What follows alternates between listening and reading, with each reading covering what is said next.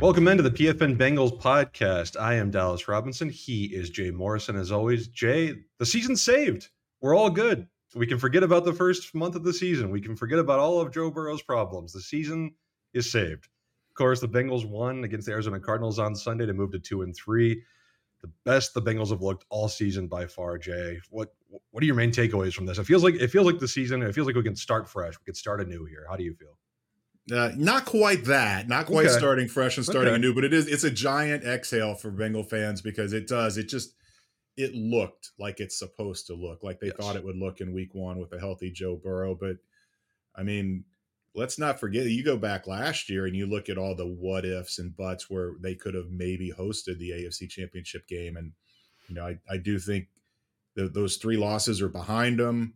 But I think when we start talking playoff seeds, if the Bengals are truly turning this around and they're going to be in the playoffs, those three losses could be the difference between a home game and a road game at some point in the playoffs. So uh, it's always the body of work, but but yes, to to be two and three at this point, like the difference between two and three and one and four is astronomical. And you know, I know we'll probably get to this later, but man, that meltdown in Pittsburgh by the Ravens, that just it's like holy cow now all of a sudden it's it's three and two three and two two and three or two and two two and three this it's a jumbled mess in the afc north the, the bengals have to feel good about that have to feel great about how joe burrow looked on sunday because it looked like the old joe burrow not just the stats but the way he put them together the way he was holding on to the ball longer and moving in the pocket and taking off and running and not sliding down after one yard and getting the first down. Yeah. It was just everything you expected from Joe Burrow this season, and and finally there it was. And people can talk all about Arizona's a bad team, maybe the worst roster in the league. That's not the important thing here. The important thing is the way Joe Burrow played and really the way he thought. That the confidence yeah. that he had to do what he needed to do and get it done. Absolutely. I mean, the win is obviously important, but I think Burrow's health and how he looked is like honestly even more important. The way mm. he looked navigating the pocket, navigating pressure, to scramble for a first down and and slide and drop the ball and look like he used to when he was able to escape the pocket and get a few first uh, get a first down. And then he ran the next play too after that and, and looked good and, and dove. Even when he was getting sacked, he was jumping around and looking more mobile in the pocket and, and spinning around. Mm-hmm. And it looked so much different. It looked like the Joe Burrow we've seen in the past, right? I, I yeah. retweeted a play, and Joe talked about this too. That on the first touchdown pass to Ja'Marr Chase, of which we'll get into everything that Ja'Marr Chase did in this game, which was absolutely incredible. Uh, but on the first touchdown pass to to Ja'Marr Chase, that he was able to spin away from pressure, that he was able to kind of replant on that on that right yes. leg, reset, and not only that, but throw across the field, throw across his body an absolute dart for 25 yards to Ja'Marr yeah. Chase. It, it's so good to see that. I think it's honestly kind of amazing from where he looked against the Titans to now. It's hard to believe it's been one week, honestly. It, looks like it to me, it feels like, man, this is a guy who maybe had two or three weeks off. No, this is one week and he looked totally different. I think you have to be so excited about what's to come for this Bengals offense. There are still problems. Uh, all with this roster, we'll get into. There's some issues still. And like you talked about, they've already banked these losses. They can't go back and fix what already happened. So, you know, moving forward, that's going to be kind of an albatross around their neck. But heading into the Seattle game and then with the bye after that, I think you have to feel good about how Joe Burrow looked, how he was processing, how he was moving in the pocket, just how everything about how this offense was working with, with no T. Higgins too, right? I think you have to feel really yeah. good just about kind of how this offense feels. It wasn't maybe that blowout win that we were kind of hoping for that would kind of wipe away all these concerns, but to see them put up 34 points, and I know some of those were on defense, but it, it was an absolutely impressive win. I thought it makes you, if you're a Bengals fan, it makes you feel good about moving forward. Yeah, and, and the reason it wasn't a blowout is because the the defense was, you know, still not what it needs to be, and, and giving up some big plays and letting the Cardinals get down the field. And if you just if you you'll take 34 points, and yes, seven came from the Bengals defense, but you'll take that performance. And there was still they had opportunities to get other plays, and it's it's still just a, a matter of kind of getting back to the new normal, if you will, of, of what mm-hmm. they can do and what the expectations are. And it kind of, it just goes back to kind of what I thought at Tennessee, where it's it's not a matter of Joe's calf hurting. It's a matter of him trusting it. And yes. can I do what I want to do without feeling the tweak? And I think that was it. They, they talked about how much he he moved around in practice and looked better, and and he even said, despite get you know getting hit as much as he did in that Tennessee game, that he felt as good as he has after a game all year. Yeah. So the signs were kind of there that that this was the week that it was really going to open up, and now, you know, you you you avoid disaster against Seattle uh, without a without any kind of recurrence, and you get the week off for the bye, and then uh, you really it's a week and a half because you're not going to do anything yeah. until the, the early part of that following week or the middle part of that following week. So really a chance. Be interesting to see if if that's his plan is because he talked about the the best way to heal a calf is rest. Mm-hmm. And is he just going to completely stay off of it for this bye week and just let it rest and heal? Or I, I I'm curious too because you know the these guys they they work out all the time and right. has he been able to do calf raises has he been able to do the normal kind of leg exercises that he would do or is that fear of kind of re-injuring it while working out been there and and so does he try to catch up there and, and rebuild strength in it it's there's a lot to to process over mm-hmm. the bye week and um, we'll, we'll, see you know we'll talk to joe on on wednesday and, and see how he's feeling and what his plans are for the bye week but yeah i think Sunday was an exhale, but now again, it just seems like yeah. going into every game, it's it's going to be hold your breath because you just never know.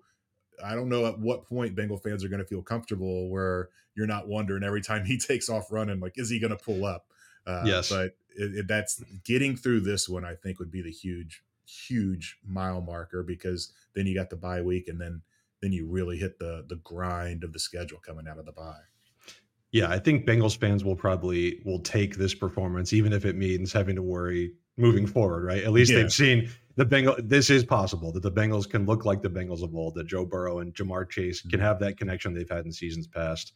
Uh, Ja'Marr Chase obviously set a new franchise record with 15 receptions, three touchdowns. Uh, just an really amazing performance. And we've seen him have games like this in the past, but the connection between Burrow and Chase, I thought was incredible. Was that the second touchdown, the, the deep the deep post, maybe the best throw, maybe the best connection I've seen Burrow and Chase have during their time. I mean, there've obviously been a lot a lot of great great throws and great deep balls, but it was a beautiful pass. It was it, that that moment right there felt like okay, the Bengals are back. Joe Burrow is back, um, and not only that, but I think Burrow did a lot of out of structure work too. Right? I think the 1st mm-hmm. and third touchdowns to Chase looked like they were out of structure and that he kind of made something happen in the pocket and and Chase made something happen with the defenders and they were able to score. I thought that was really impressive too. I mean, that's the type of thing that Joe just hasn't been able to do, right? He's been stuck in the pocket or at least felt like he was stuck in the pocket for these first this first month of the season. So to see that I thought was really impressive.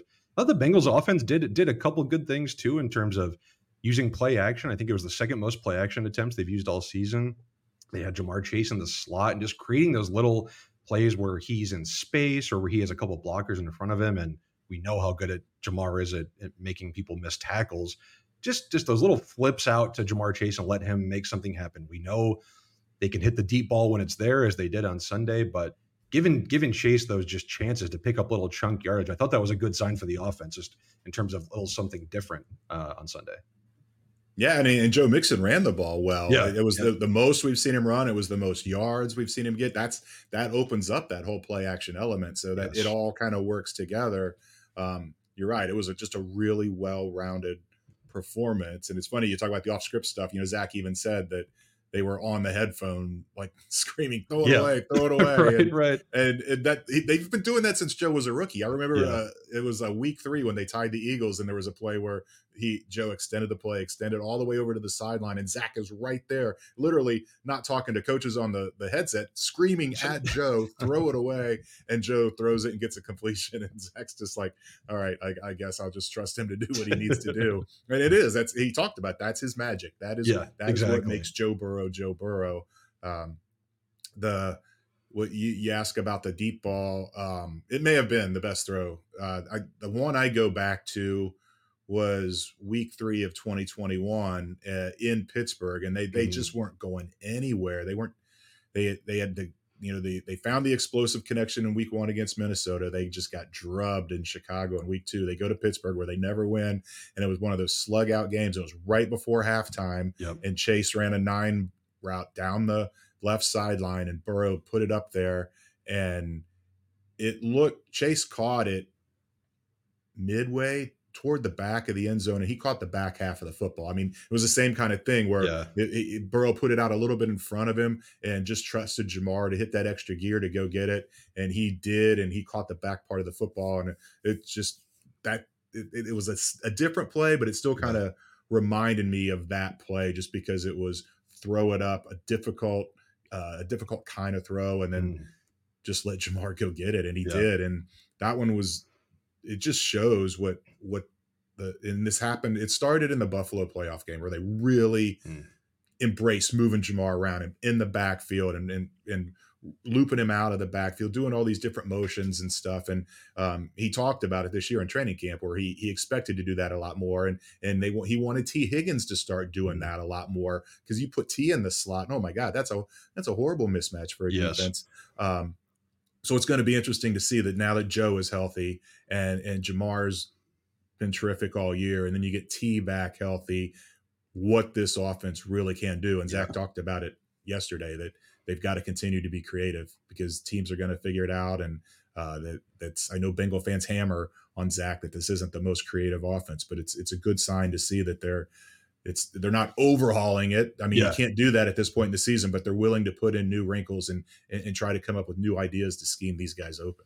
Yeah, just little element, just little elements of spice, right? A little, yeah. a little something different. Because I think the Bengals game plan on offense is typically like we're better than you, which they are mm-hmm. for the mm-hmm. most part. They've got guys that can win on one and one. They in situations they don't have to scheme guys open necessarily when you have Ja'Marr Chase and T Higgins and Joe Burrow. Yes, but it's not bad to make it easier. It's not a negative to make it a little bit easier for Joe Burrow. So if if the Bengals staff can start sprinkling in these little elements that make things a little easier for the offense, I don't think there's anything wrong with that. You can still go to the one-on-one situations and to these deep balls when you want to, but to add these little elements and I think is great. I think this offensive performance, I think we have to talk about to manage this effort with T. Higgins out too was incredibly impressive. Right that you're doing this with Trenton Irwin as, as your starting wide receiver, right? You're doing this without a guy in T. Higgins who could be a number one receiver for a lot of teams in the NFL. So I think that was really impressive that Arizona's defense, they don't have the best secondary, they don't have the best talent on paper, but you know, they're NFL players. They can say, hey, we're going to focus on stopping Ja'Marr Chase. They still couldn't do it, even with T. Higgins not on the field. If T. Higgins can come back next week or after the bye, I think that I think that makes Bengals fans feel pretty good about what this offense can look like. For sure. And and if he can't, you still feel good because yes. of the way that Trenton Irwin stepped up and you know, Andrei Iosivas got his first catch and uh, there there was just a lot to like there. Higgins is an interesting thing. Uh, yeah, I mean, it, it, looked like he might be able to play this week when he came back mm-hmm. Friday and was running routes on air. Zac said it was his call not to have him play. Um, I don't know what the decision. And I asked Zac about it. I said, does, does the fact that the bye is on the other side of the Seattle game does yeah. that factor into your decision at all? And he didn't want to get into that. He's like, we'll just we'll see how it goes this week. But to you me, think, you think you would have to though the fact that the bye right? You would think that would have to play into the decision a little bit, right? And that that and the fact that how well they play. Now I know Seattle's a different animal than Arizona, yeah. but to, to show that you can do that, I think that that that gives them the luxury of time where. Yep you, maybe you do sit T another week and and let him get fully healthy because it's not about just playing through pain. I mean, it the football players are so good at at managing the pain and, and like I said, playing through it, but it still hurts. And, and, and in that moment, if he gets hit, he can, it can hurt like hell and he can get up and play the next play. But in that moment, when you take that shot, the body's going to react the way the body's going to react, and it it could lead to a fumble. If he's got the ball yeah. in his hands and you take a shot on that sore rib, there's going to be that that little bit of a and that could be the difference in the game. That you know, Absolutely. so it's just there's a lot to consider and go into this and. I know, you know, there's always the cynical side of fans that say, "Oh, he's he's just milking this because he didn't get his contract." That's nonsense. That's just crap. Anybody who knows T. Higgins knows what drives him and the kind of guy he is and he would never sit out for something like this. And and and i i we'll, we'll know if we can talk to him this week. I don't i would assume he was lobbying to play. The fact that they had him questionable uh, and, and then zac made the call not to play him. So yeah encouraging sign that they could do what they did without t. Higgins um, and you know it, it, we'll see. This is we'll get into this the, the Seattle Seahawks here in a mm-hmm. little bit, but this is a, a much greater degree of difficulty, this Seattle defense. Yes. But the way Trenton Irwin played really does, and the, the, way not just Sunday, the way he does every time they ask him to step in. Yep. Except for the AFC Championship game, that was the outlier because that I don't know. Kansas City just had an answer for him that the Bengals couldn't do anything in that game once Tyler Boyd went out. Um, I, I, really do feel it would have been a different game if Boyd hadn't gotten hurt. Hmm. Um, but but Trenton Irwin just wasn't the ideal replacement for Boyd there. Even though a few weeks earlier he went nuts when, yeah. when Boyd hurt his finger against New England and he comes in and catches a couple touchdown passes. So I, I think they feel really good about about having Irwin uh, to to be the the Tee Higgins replacement if it has to be that way for another week. Yeah, I would agree. I think Irwin's been very impressive. I would encourage anyone to go check out Jay's story on, on Trenton Irwin this week and about how his father got to come to the game, and it was it was absolutely great story. Um, yeah, I feel good about Irwin as the wide receiver four in this team. To go back to T Higgins for one second, I think yeah, to say that this is about a contract situation, I think that's a ridiculous take. Number one, because of what you said, is because we know the type of person T Higgins is any pending free agent, the worst thing you can do is not be on the field, right? I know right. he doesn't want to get hurt and, re- and, and injure re-injure himself and miss more time, but missing any time in like your in your contract season, that's not what you want to do. That availability is the best ability in the NFL. So I any I think insinuation that T would be sitting out for a contract situation, I I think that's totally wrong. That's just my opinion, but I don't think yeah. that's I don't think that's realistic. Um, yeah, I think the only other thing on offense I wanted to bring up was the offensive line. I, I think there's still some issues up front. Um, mm-hmm. You saw it on Sunday when the Cardinals were, were, doing some defensive line games, when they're doing stunts and twists and they're looping guys around and taking different angles. Bengals had a lot of trouble with that. And they've had a lot of trouble with, with those type of defensive line games for a few seasons. Uh, and that's with different personnel up front too, right? This is you've added Orlando Brown this year. I thought he had some trouble in one-on-one situations, which is not necessarily what you want from your highly paid left right. tackle. Um, I think there's still some concerns up front. I'm not saying it's the end of the world. I think we thought coming into this season that the Bengals offensive line was the best it's been in years, and, and in terms of both starters and depth. There's still time for this to mesh. Obviously, we're only through five games. What What do you think about up front? I mean, there were obviously some issues. Is this something that they can rectify as they as the season goes along, as they get more kind of cohesion together, or is this going to be an issue that we're looking at in December and saying, "Here we go again"? The Bengals offensive line can't protect Joe Burrow. Yeah, I think they're going to be better for a couple reasons. One, just knowing who the guys are. Now Cordell Volson's a different animal. He's in his second year and and he's still kind of learning. But these other guys have played a lot of football and, and they've played well. And I and I thought Alex Cappa played really well on on he was kind of the outlier yes or Sunday against Arizona. Mm-hmm. But everything we talked about earlier about Joe Burrow finding his footing and getting back. I mean, the O line had to approach things differently, knowing what Joe Burrow was dealing with. And now if that's if you take that element out, I think that just lets them relax and and it, it's not just feeling like anytime they they miss a block that that it can be disaster, but mm-hmm. just simple things about run, you know, running a guy by um, because you you assume Burrow can step up and, and, get away from him, and then when he's compromised, you know he can't step up. So you you can't you can't lean on your normal technique. So I just I, I I trust that they're going to be better. The, the the other issue is a lot of what we've seen has been the the blitzing mm-hmm. and the blitz pickup, and that's not all on the offensive line. A lot of that's sure. on Burrow. That's on whoever the back or the tight end, whoever happens to be in the backfield. There, there's there's a lot more that goes into that than just you know five guys up front trying to win their one-on-one battles. Mm-hmm. Um, and, and I asked Zac about it, and they, they took the three sacks on on Sunday. Uh, all of them were blitzes they they have no issue with the one on third down that led to the field goal. This is it's been a story since that 2021 season when when Burrow got sacked 50 sometimes and and that that that is always their point that a third down sack in the red zone is a shoulder shrug. Right. It's right. Extend the play as long as you can. It's a four point play. If you can make something happen, if you take the sack, you've got one of the best kickers in the league. It's not going to kill him to get backed up eight yards he's still it's still a gimme field goal for Evan McPherson. So the, the other two were concerning. The one that I thought really was crucial because they they really could have taken control of that game right before halftime. And they had a 3rd and mm. five at midfield with about a minute or so to go, right after um, Cam yep. got the pick six. Yep. Um, and Arizona ran the stunt where the two two guys on the outside looped inside, and Joe Mixon runs right up the middle to go out for a pass, yeah. and it doesn't block either one of them. Um, and, and who? I mean, I don't know.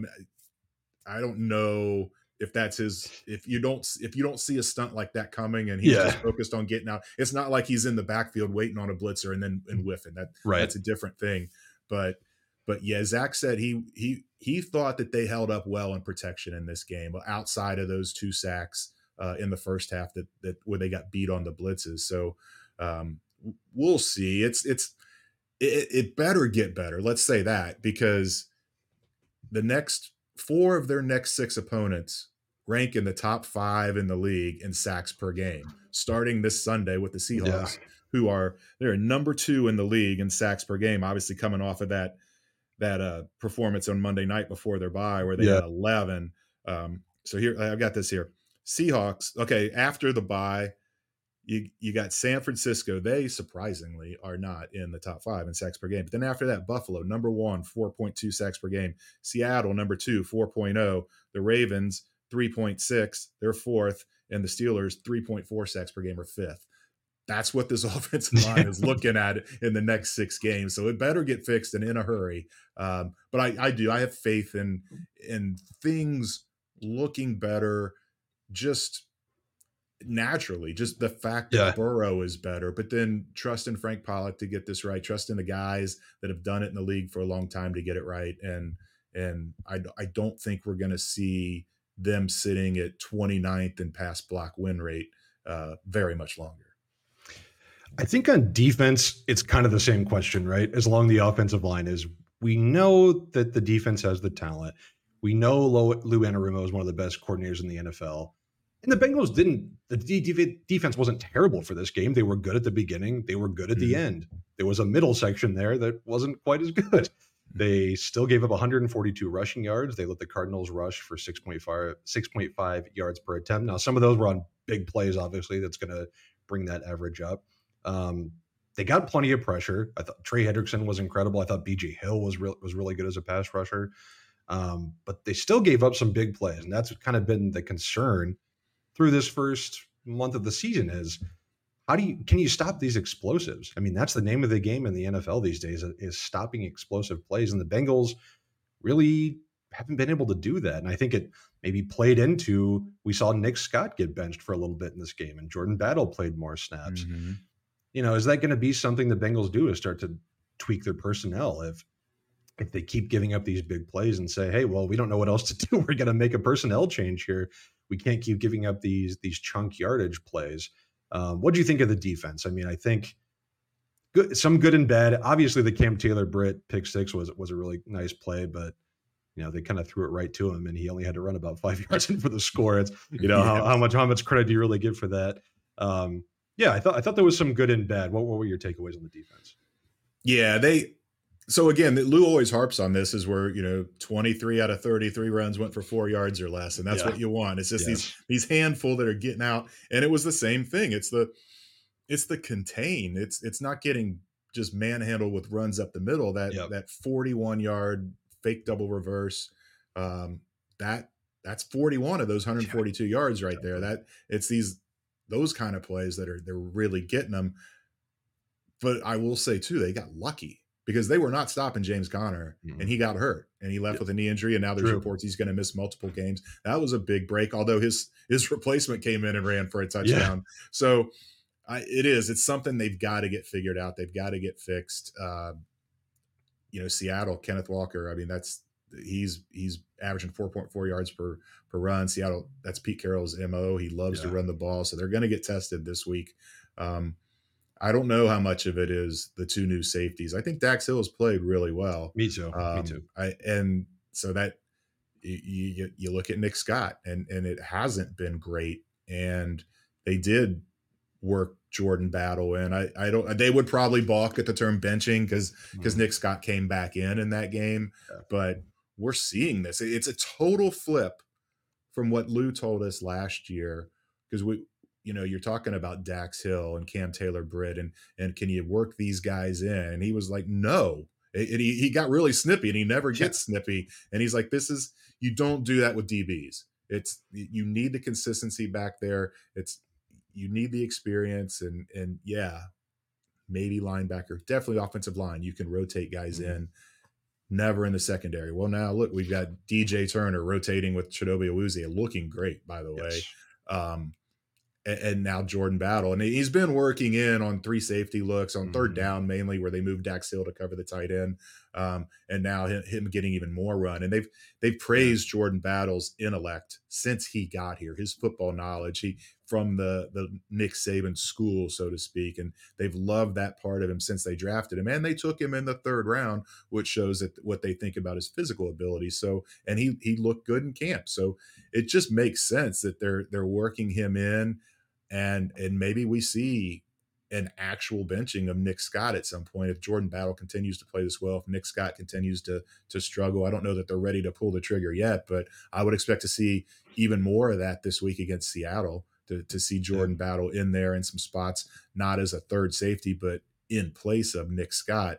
Because um, it is, there's they they you need to find the answer somewhere. And, and the the front the front nine, they're all the same as last year. So that's the only difference is it back there at safety and right. you, you don't put the whole blame on Nick Scott, but you you do need to figure out this because you, they just can't keep giving up the explosives like they have been. And it's not like Nick Scott is this like experienced veteran safety either, right? He has one season of starting experience one. under his belt. Yep. One season. He was a special teamer for the Rams for for a lot of, for the beginning of his career. The Bengals are paying him four million dollars a year. Yeah, it's nothing. That's nothing. That's almost that's like backup money in today's NFL. They could, and I don't want to get too far ahead of ourselves and say Nick Scott is, is off the team they could easily move on from Nick Scott next year with like no financial, basically no financial penalty. I don't think Nick, Nick Scott's 28 years old. He's probably not a long term building piece for this defense. Jordan Battle very well could be. Jordan Battle could be a starter for the next for the length of his rookie con- contract and longer mm-hmm. potentially. I, I, don't know if that means that they're ready to throw Jordan Battle into the starting mix already, but like you said, I they've shown more willingness to do that this season than they've done in past seasons. I don't think Nick Scott he's the nominal starter. I don't think he's like this obstacle that Jordan Battle is going to have to struggle to overcome. I think Jordan Battle is probably more talented than Nick Scott, and he very well might already be a, a, better player than Nick Scott. And I wouldn't be surprised if they the Bengals try and figure that out over the over these next couple weeks. Um, anything else on, on this game before we kind of preview into the into the Seahawks? I think for me, it it really does feel like a reset of the season. It's I, I know they've already banked these losses and, and they're still back in the division and they're still far behind several teams in the AFC at large, but it really feels like, given where the AFC North landscape is, we talked about it that the Ravens gave away a game to the Steelers this week that really helped out the Bengals in terms of the AFC North standings. That it just feels it feels like all right, these are the Bengals that we they were waiting to see. Now, how does it how does it move going forward? It's not going to get any easier. Mm-hmm. Seattle, then a bye, and then a just an absolute gauntlet of teams after the bye. But I think as we as we move into looking ahead to the Seattle game, it just it's a much more positive feeling than we had after last week's game. I, I don't think we can. There's no doubting that. Yeah, I, I don't want to overlook special teams because it is important, and and I think that they've they've quietly they they've kind of followed the path of the team and gotten a lot better the mm. last couple weeks. Um, really uh, the whole team has it's only been one game, but yeah. but Brad Robbins has really kind of turned it around. He, yes. he's he's punting so much better now.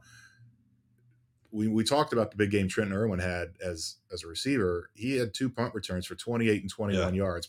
He's got he's got five punt returns on the season right now. You need to be you need six to qualify mm. to be among the lead leaders.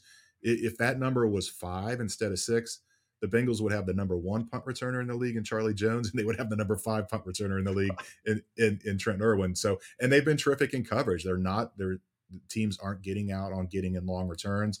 Evan McPherson has been money every time they've called him out there, you know, except for the 56 yarder uh, against mm-hmm. the Rams.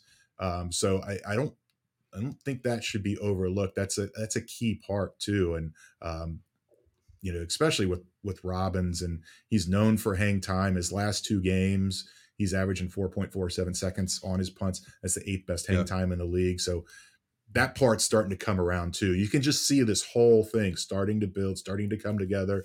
I know Definitely. some cynics might roll their eyes and you're like, oh, it's been one win against the Cardinals. But when you when you dive in and you look at the the intricate little pieces, little elements of the game, you can mm-hmm. see this starting to come together in certain areas. And uh, O line and defense, they're the ones that are lagging behind. You get those ones caught up, and you could. It, it's not crazy to think this team could go on another kind of run like they did last year. And it was funny because it's kind of unprompted, and and Ja'Marr and Joe Burrow both mentioned how that win against Arizona felt like last year's win against New Orleans. Mm. And they went down there two and three and they were behind the entire game. And it's like, whoa, this team starts two and four. And then everybody starts talking about there it is, Super Bowl hangover, yeah. regression candidate, all that. And then Ja'Marr kind of puts the team on his back with that 60 yard touchdown to win the game. And same thing Sunday. Ja'Marr puts the team on his back, huge game. It just, it just has that feel of deja vu.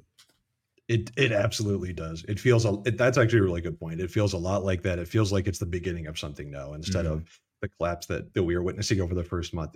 Uh, special teams for one second, they are up to seventh in special teams DVOA this season. So yeah. you're absolutely right that they they have looked much improved on, in that phase of the game. Um, let's talk about week six. The Bengals have, have, at least saved their season for the time being, but it's not going to get any easier in week six. Seattle Seahawks are a very good team. Um, they they've looked explosive on offense this year. Mm-hmm. I think their defense has, has been much improved from where it was last season. Um, I guess a couple things I'm looking at this game. I, am concerned about the explosive plays again. You mentioned Kenneth Walker earlier. He's a very boom bust type running back. They're probably Bengals will be able to contain him for for the most part. I think that's the type of running back he is. But it only takes one or two big big runs to to really do some damage. Not only that, DK Metcalf and Tyler Lockett is right up there with Joe Ja'Marr Chase and, uh, and and Tee Higgins in terms of wide receiver tandems, in my opinion. Those guys are absolutely capable of of finding space down the field and creating huge chunk plays. Um, from offensive side of the ball, what what are your concerns if you were the Bengals defense? I, I the one thing I, I think is is surprisingly not been a concern for Seattle is their offensive line. They're missing both their starting offensive tackles they're starting a rookie at center. They've had to reshuffle their interior a little bit. They've still looked pretty good. Geno Smith has been pretty well protected, I would say, even with those issues. Uh, what do you see on offense? What do you, what do you, if you were game planning this for the Bengals? What would be your kind of primary concerns for Seattle? For the the Bengals defense against the Seattle offense? Yeah. The, yeah. Yes. I mean, Tyler Lockett. He, I don't. I don't know that I've ever watched a Seahawks, Seahawks game, and Tyler Lockett hasn't had an explosive at some point. It, and, every week. Yeah. And, it, and, I looked it up, and he actually doesn't have a lot this year. So I, I guess I just haven't not watched enough Seahawks this year. But he, you have to worry about it. The, Feels the Bengals, like it. Yeah. And it's the same thing. DK Metcalf has that, that incredibly just huge frame, and he breaks one tackle, and then he's got the speed to take it. So that that would be the concern. The other thing, you, you know, we talked you talked about Kenneth Walker. Mm. Uh, Charbonnet, the, the, the rookie running yeah. back, who a lot of Bengals fans thought was in the Bengals plans, and they yeah. could take him. Um, and he he adds another weapon to that offense. So um, that that is the those those skill players are the ones I'd be concerned about. Geno Smith doesn't really scare you, but but with the weapons he's got around him, they they can make things happen. And um, the the Bengals pass rush outside of Trey Hendrickson hasn't been great. Um, and, and it it shows Lou Anarumo is blitzing way more yes. than he he typically does, and that's a product of well, it's a product of a couple of things because Jordan Battle, Mike Hilton, and, and Zach or Dax Hill are really good at it. Yep. But it's not something he likes to do, and and but he knows he's not getting the pressure that he he needs to get with that front four, yeah. and, and, so he's leaning on that, and that that's a maybe that's another reason why these explosives are hitting because you you make you leave yourself vulnerable when when you're blitzing that often. Um, so it'll be interesting to see how they approach it. It'll be, be interesting to see if the, if the Bengals can do what they did in Arizona and get out to a lead and, and lean on the run and get a little more aggressive defensively. But that those are the guys I would point at. That that's my focus is is is Lockett and, and Metcalf and stopping those guys. The, I don't know. Kenneth Walker is he's a good solid back. He, mm-hmm. He's not a guy that that scares you for the home run balls. Although he he has eight uh, explosive runs this year, a, a 10 plus yard run, uh, same as Joe Mixon. So he does have that capability, but he just doesn't have that long end speed. Um, I if they want to lean on the run, just try to kind of like the defensive approach, keep everything in front of you. Don't just don't give up the explosives in the run game. Um, but I, I, that's the biggest question to me is is does Lou dial it up or yeah. does he dial it back? How much pressure does he bring against Geno Smith, knowing that the Seahawks have two wide receivers that can just torch you at any moment? Yeah, the Bengals are blitzing at the fifth highest rate in the NFL, or sorry, seventh highest rate in the NFL. They're creating pressure at the fifth lowest rate in the NFL. Yeah, that's not what you want. That is no. not what you want. If you're blitzing at that higher rate, you want to be getting pressure. So that's that's definitely an issue. We we've seen them play against the Titans, who had maybe the worst offensive line in the NFL, and they still had they got to Tannehill a little bit, but still had some issues getting pressure. I don't know. I'm curious about this this Seahawks offensive line with playing backups at both tackle spots and a rookie in the middle. I they've held up. I don't I don't really know how they're doing it. Most teams I think that were in that situation of starting second and third stringers along the offensive line would not be able to hold up. I think that's maybe speaks to Geno Smith's pocket presence and him maneuvering in the pocket a little bit. I think he's that's probably something he's really good at. Um, on deep when the Bengals are on offense, what are your main concerns? I think you've got to be worried about the Seahawks pass rush. Yeah, there are sure. it's just so much better than it was last season. Boye Mafe, who was a second round pick last year, he has been incredible this year. He's been generating a ton of pressure, even though teams have been been double teaming him at times. He's been really impressive. And then I think the the back end too of this. That's it. It it it is an incredibly talented secondary, and they're kind of banged up back there still. But when you've got Tariq Woolen and Devon Witherspoon in your secondary, I mean, we saw Witherspoon last last week against the Giants with a pick six you've got to be careful. You've got to be careful taking your shots against against the secondary. I think that's the Bengals are going to want to try and generate more explosive plays like they did this past week against the Cardinals, but this is a different beast in terms of a secondary than what the Bengals faced last week. Yeah, I mean, you mentioned Witherspoon. It wasn't just the the pick six. I mean, he had an incredible game in that yeah. Monday night win. He he made the Seahawks 11 sacks a secondary story. He was that good yes. in that game with tackles all over the place and blitzing and and I mean, what what do you go number five overall? I mean, yeah. that, that's what you expect to get. Yeah. Um, Tariq Woolen, one a huge surprise last year. Just a, one of those mid-round small school guys comes in has a fantastic rookie season. Yep. And oh, by the way, they got Jamal Adams at, at mm. safety. I mean, he left. He finally comes back after all that time. He gets a yeah. concussion nine plays in, but you know, there's a concussion and they had the bye week. I would expect him to be ready. could be back, yeah. So and, Quandre, and Quandre Diggs, Julian Love, it, it really yeah. doesn't stop. They're they're loaded on the back end. They are, and then that, that frees them. You would think when you're that good on the in the secondary that that you you don't need to blitz. Yeah. Uh, but yet they still are. They're coming. I, I think they're 11th in, in or 12th in, in defensive blitz percentage. Yep. So the Bengals have struggled with the blitz. And if you got those guys on the back end sticking to the receivers, it's going to make it tough on Joe Burrow and this offense. Could be another Joe Mixon kind of game where yeah. try to get the lead early and then try to get him going, just like they did in Arizona. Yeah, I could I could definitely see that. Seahawks are fourth best in pass rush win rate. Win rate. It's always hard for me to say. I can never mm-hmm. get that out. And fifth in just general pressure percentage. Like they are absolutely getting after the quarterback. And maybe some of those numbers are were kind of bolstered by that game against the Giants the Bengals offensive line is better than the Giants. I think we can be we can say that comfortably. The Giants the Giants cannot block anybody. But yeah, I think that'll be that'll be absolutely critical. Um, I, I, would like to see the Bengals continue to be aggressive in terms of fourth down decision making and, and, play calling as they were this past week. I thought you saw the Bengals go for it on on fourth and goal. They didn't get it, but then you saw the result of that. That uh, on the you know on the very next drive, they're able to to get the Cardinals backed up and generate uh, points from the defense. I would like to see that continue. Like to see Zac Taylor continue to go for it on fourth downs when it when it makes sense, when the numbers back it up. Continue to be aggressive in the red zone. I, I think taking a, a more of a kind of a static approach or a little more of a conservative approach against a team like the Seahawks that can put up plenty of points and quickly mm-hmm. is not is probably not the approach you want to take. I, would like to see them be really aggressive in this game.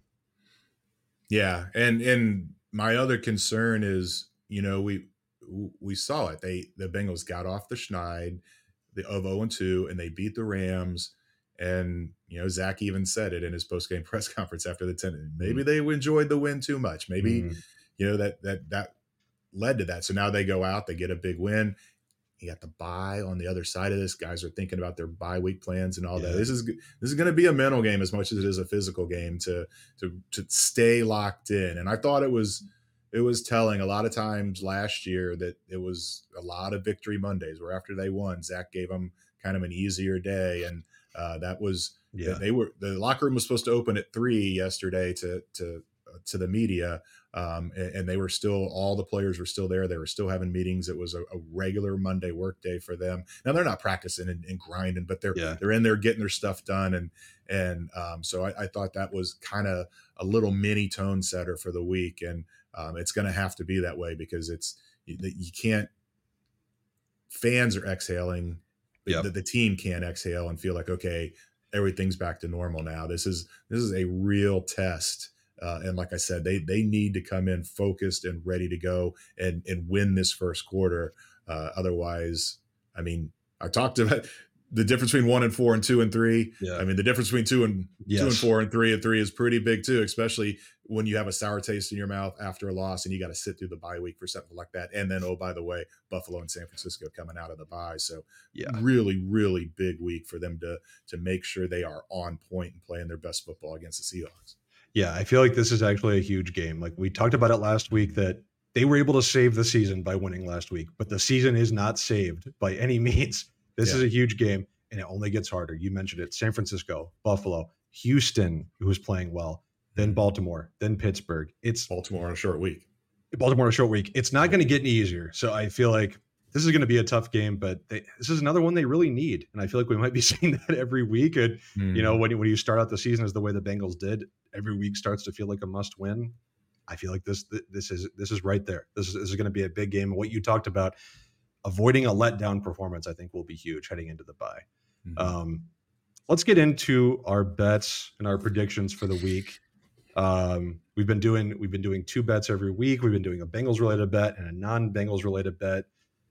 I think I did okay last week, Jay. Uh, Jay, I think I think I went one for two. Is that right?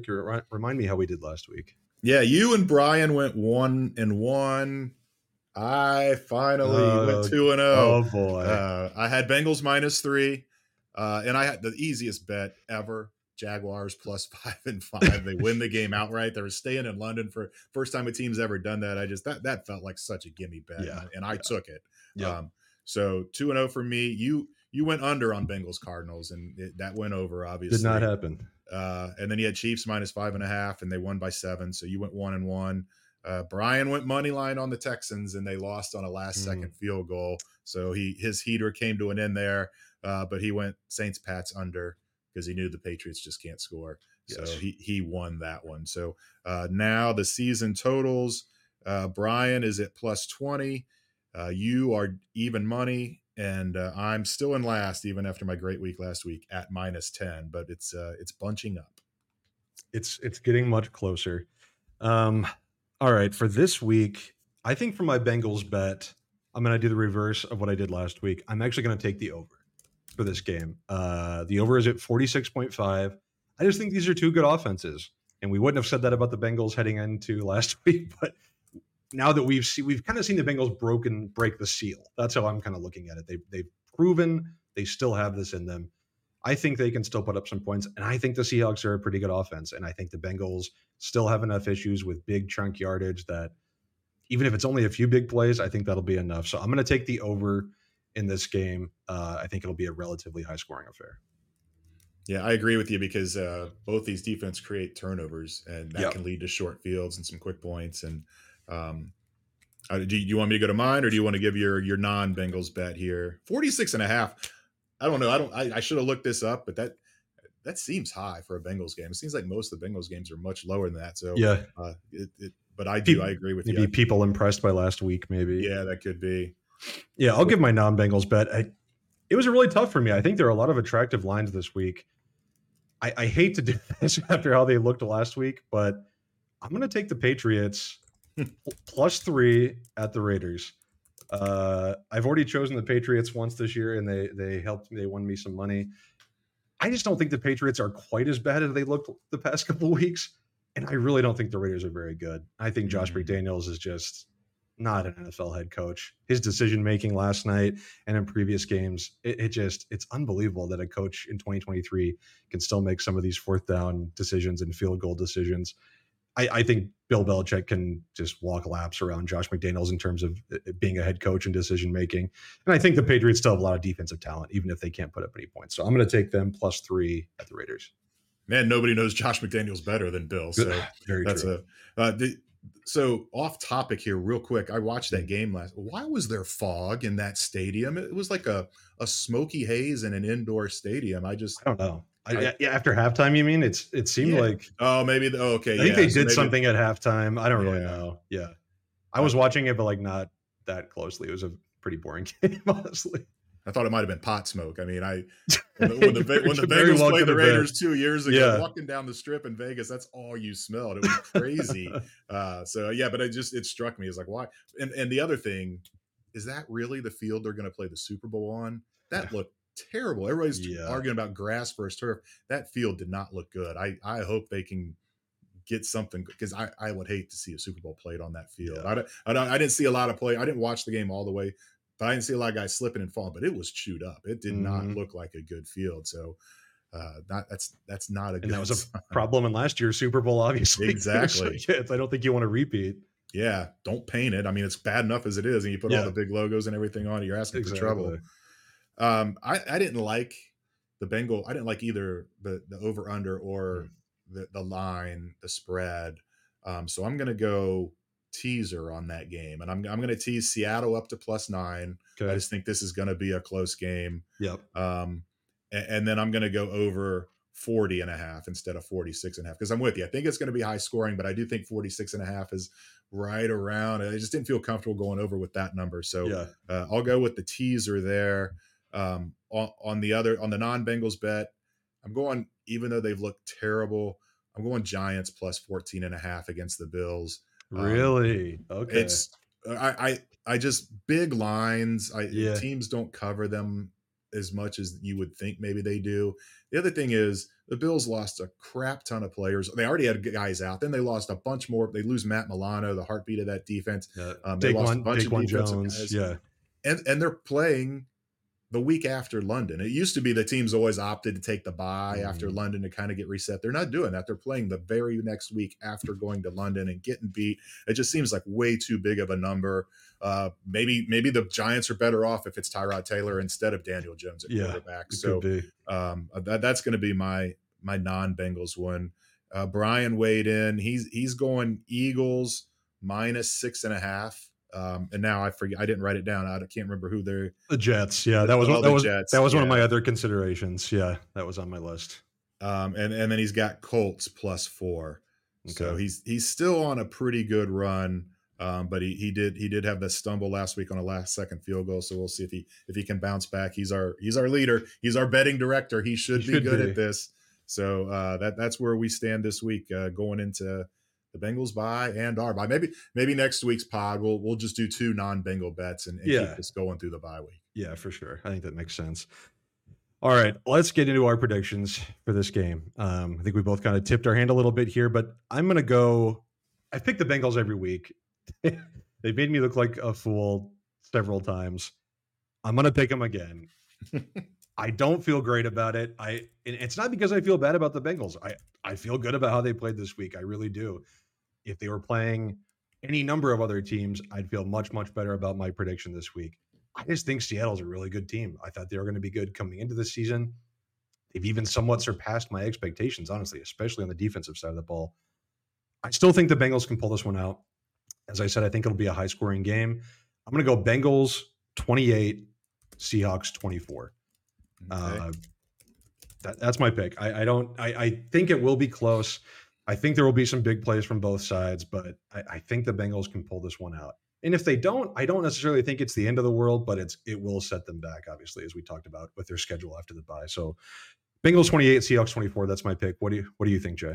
Yeah, I'm really close. Um, I, have got. I'm kind of. Uh, I'm picked the score for for nostalgia point or for nostalgia reasons. Mm-hmm. Um, the 1981 season opener, the, the game that sent the Bengals on the way to the Super Bowl, they were down 21 to nothing to the Seahawks.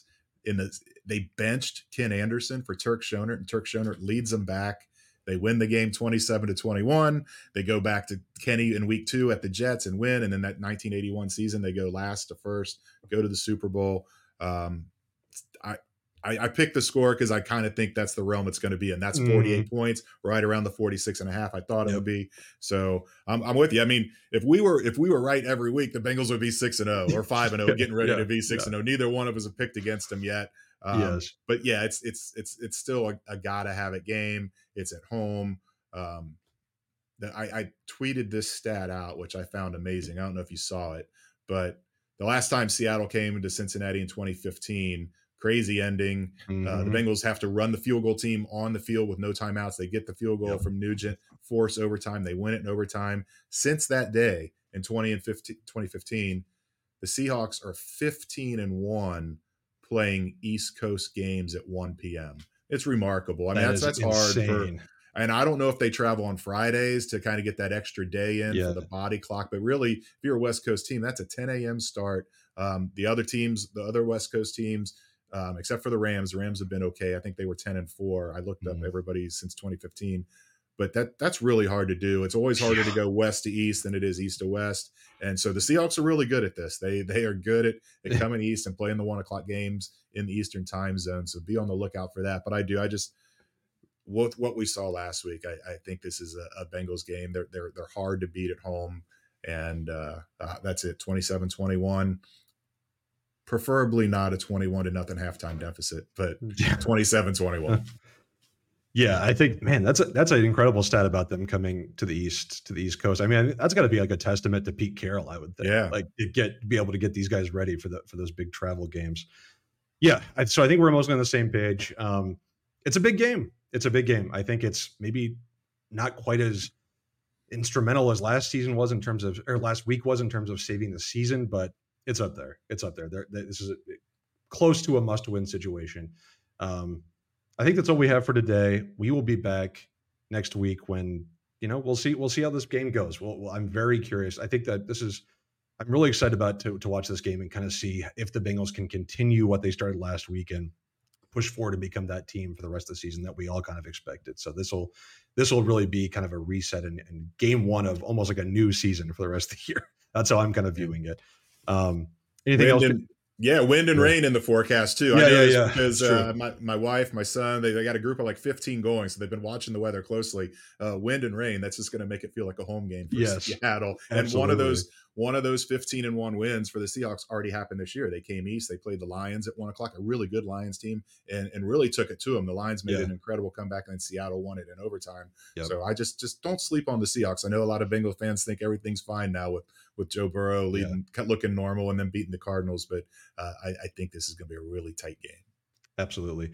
We will be back next week to talk about this game. Uh, if you're watching on YouTube, make sure you like and subscribe. If you're on a podcast platform, give us a review come come read all of our work at Pro Football Network. Jay's doing great work every day on the Bengals. We've got general NFL, we've got fantasy betting, everything you could want. Come check us out at profootballnetwork.com.